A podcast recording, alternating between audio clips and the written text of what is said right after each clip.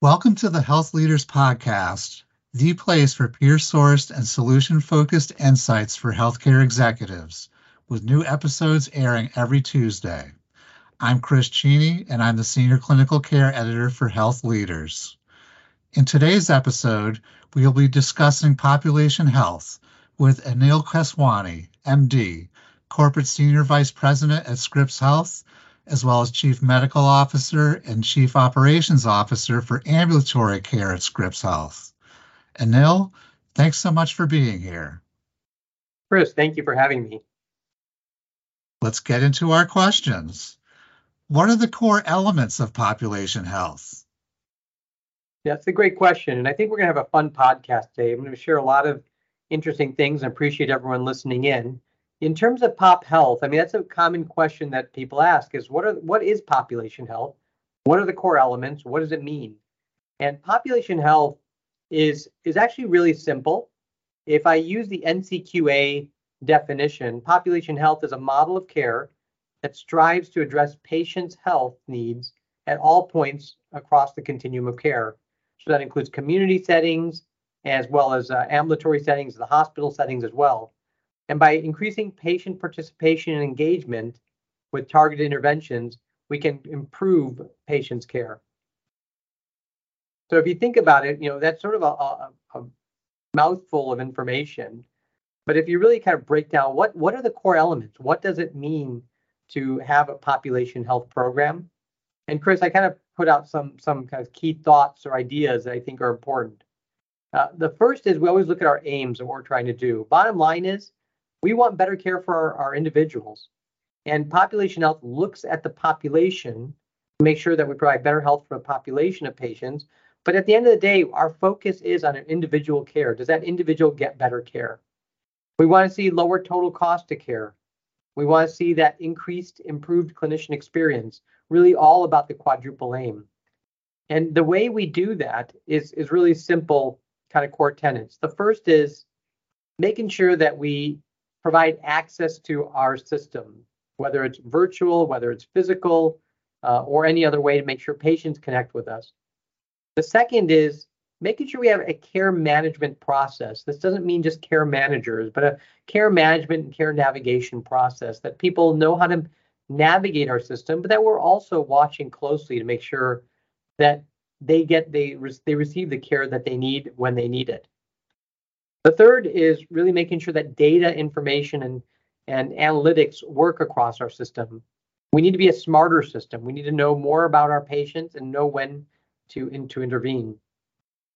And, and then the last one is, is really what I consider that importance of a building a high performance network of clinicians, making sure the clinicians are engaged, involved, understand where there's gaps that need to be closed, but also what are best practices that we can share across the entire system.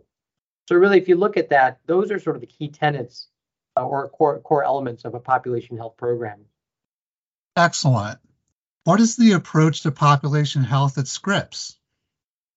Yeah, Chris, that's a uh, great question. So if you look at population health at Scripps, we currently have around 300,000 lives and what I would call value-based contracts. So the first thing to population health is make sure you have the right contracts. And and more increasingly more and more making sure that the contract makes sense uh, for the patient for the organization and has some degree of making sure that there's outcomes that that uh, are measurable that rewards everybody. And so when you have these value-based care contracts sometimes they're they have terms there are things like commercial hmos or there's acos or there's all these different variations. There's fee for service ACOs. There's all these variations to these contracts. Once you have those contracts, like we do right now, we have about 300,000 lives on a, a variety of contracts. Our approach then has been really to build a high performing physician network that uh, is by and large generally connected on an EHR. Uh, we use Epic at Scripps Health, and as do many people across the country and and making sure we can connect with our network and connect with patient information across that network.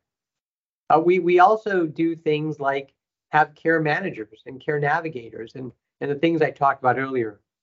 But more and more, we're using technology in a way that's that's unique. And I'll, I'll tell you uh, one piece of technology that really was a, a amazing implementation uh, over the last year that has driven some of our programs um, is a is a program called Xealth, X-E-A-L-T-H. And I um, am sharing it not because I have any uh, stated uh, interest or, or stake in this, but the, the interesting thing about this program was it was embedded within our EHR and it did a great job with patient matching with programs that they were due or needed to have done. And it was sort of something really simple. What we were hoping and relying on were clinicians to understand what their patients needed and then connect them to a disease management program or a care management program or something. And physicians have a lot on their on their plate in their minds right now. And we know primary care doctors especially have a lot to do. This program was very interesting because it connected the the patient and determined at the point of care that that patient qualifies for something and then made it a lot easier to enroll that patient in a program. We have seen our enrollment in various disease management and care management programs skyrocket. And part of that is is we we took out some of the the recall needed for physicians to to enroll people. And so as we use technology and we start to utilize our electronic medical records in ways that they were intended to, we're starting to see a, much better uh, process and system. And, and by and large, then you get better outcomes. Technology is going to continue to evolve, and we're already looking at how AI and some of the next gen technology will continue to get us to where we need to go whether it's AI or whether it's remote patient monitoring, I think that population health is going to be fueled increasingly by newer technology. Great. Tell me in greater detail about a population health initiative at Scripps. Absolutely. You know, I'll give you a couple of examples of some population health initiatives that uh, we have, have done over the last few years. One of which is interesting. If I look at the importance of making sure that our physician are, are engaged and involved and and offloaded to a degree.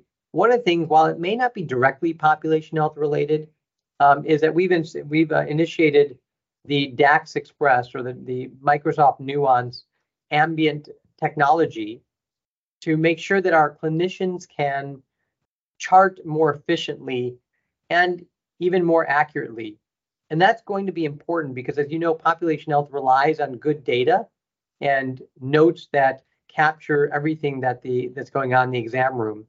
What we're seeing is that this has been a great win for our clinicians and that we're capturing more information from the time of visit. Other things that we're playing with right now and, and pushing out are things like remote patient monitoring. We're doing things like wireless capturing of blood uh, patient blood pressures, and we know that the blood pressure is incredibly important for patients uh, to prevent things like heart attacks and strokes. We're doing things with remote patient monitoring for diabetes. Uh, we are doing things like my, uh, we call MyScripps Baby app, where we are supporting women through the prenatal phase and with increased touch points and making sure that we're more available to moms as they're uh, in their pregnancy phase, because we know that that's going to generate much better outcomes for for um, the baby afterwards. And then things like Xealth, which I mentioned earlier, which are patient matching programs that allow us to make sure that we are engaging patients with the right programs they need. So, Chris, you're hearing a lot of technology, but right now I think technology is more and more enabling some of the population health initiatives that Scripps Health. Excellent. What are the challenges with population health right now, and how can healthcare providers rise to these challenges? Chris, that's an important question because I think it's topical right now. More and more, we are hearing concerns about Medicare shared savings programs and Medicare Advantage. Uh, and let me uh, take that in two steps. One, uh, the Medicare shared savings program is something that we have had here for almost uh, over, over five year, about five years. And that program is really the largest alternative payment model in the country with Medicare, and it has about 10.9 million beneficiaries. many organizations, many of you who are listening, are probably in a version of the Medicare Shared Savings Program. And things are, are that's a very tough program. There are there's a, a challenge with data lag, with reconciliation of, of how we're doing uh, with that program. There's changing a changing landscape with how clinicians and provider organizations are being rewarded for being in that program. And so we're seeing a lot of changes and headwinds in the Medicare Shared Savings Program. We are still in it. We, in fact, our contract goes through the end of next year, but one that we're watching very carefully to see where it goes. We're also seeing critique on the national level in that we are hearing from CMS the question of whether this program is generating the outcomes and savings that they're looking for. I can tell you single-handedly, our outcomes and quality are much better since we know our patients in this Medicare Shared Saving Program. But the question is, is it economically improving the, where Medicare wants to, CMS wants to go? And I think that's yet to be determined. The other area that we're seeing some challenges, and I think you will hear more about this because it's becoming uh, a, a, more and more of a, a stronger drumbeat, is the challenges with Medicare Advantage, with Medicare Advantage. And many of the you know listeners know that Medicare Advantage is a, a privatized version, if you will, of of uh, Medicare. And we have had about 32,000 lives in our Scripps Medical Foundation, which is our medical groups that are within our uh, medical foundation at Scripps Health. They these 32,000 lives are, are on a Medicare Advantage contract, and Scripps Health has been losing upwards of 75 million dollars on this on this on these contracts, and that's not a sustainable model. You know, and we had to make a very tough choice and say, is this something that we think is this contract make sense? We love our patients, we care about our patients, we want them to stay with Scripps Health, but the the contract really is a challenging one. And we had to kind of face ourselves and say, as our CEO would say, we're a patient care organization and not a patient denial organization.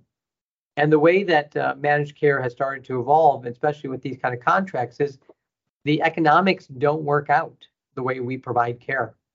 And so things like denials, prior authorizations, administrative processes are becoming a bigger and bigger issue.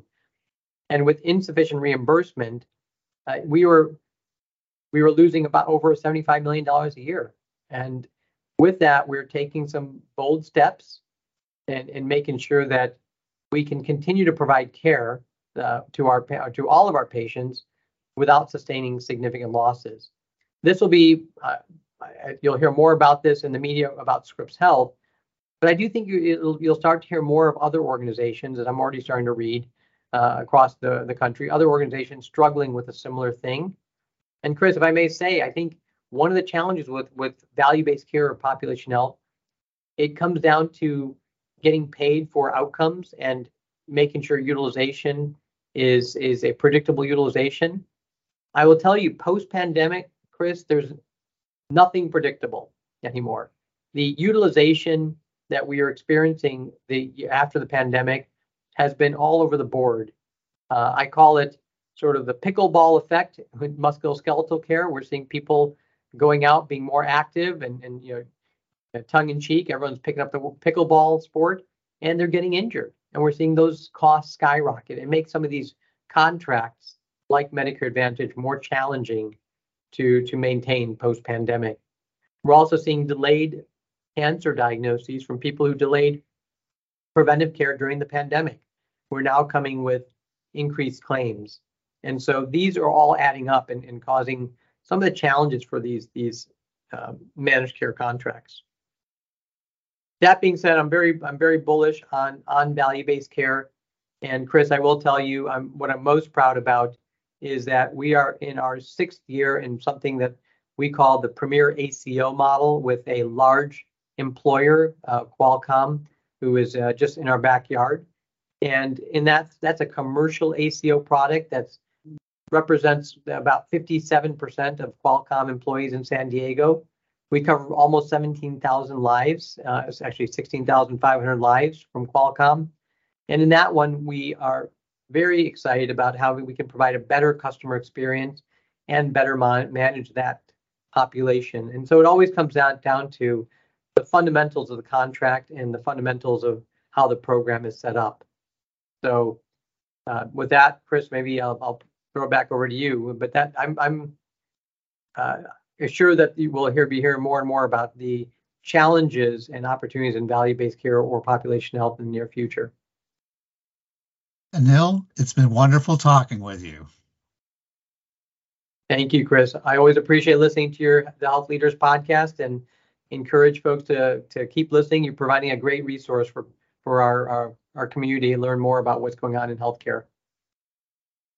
Thank you for listening to the Health Leaders podcast.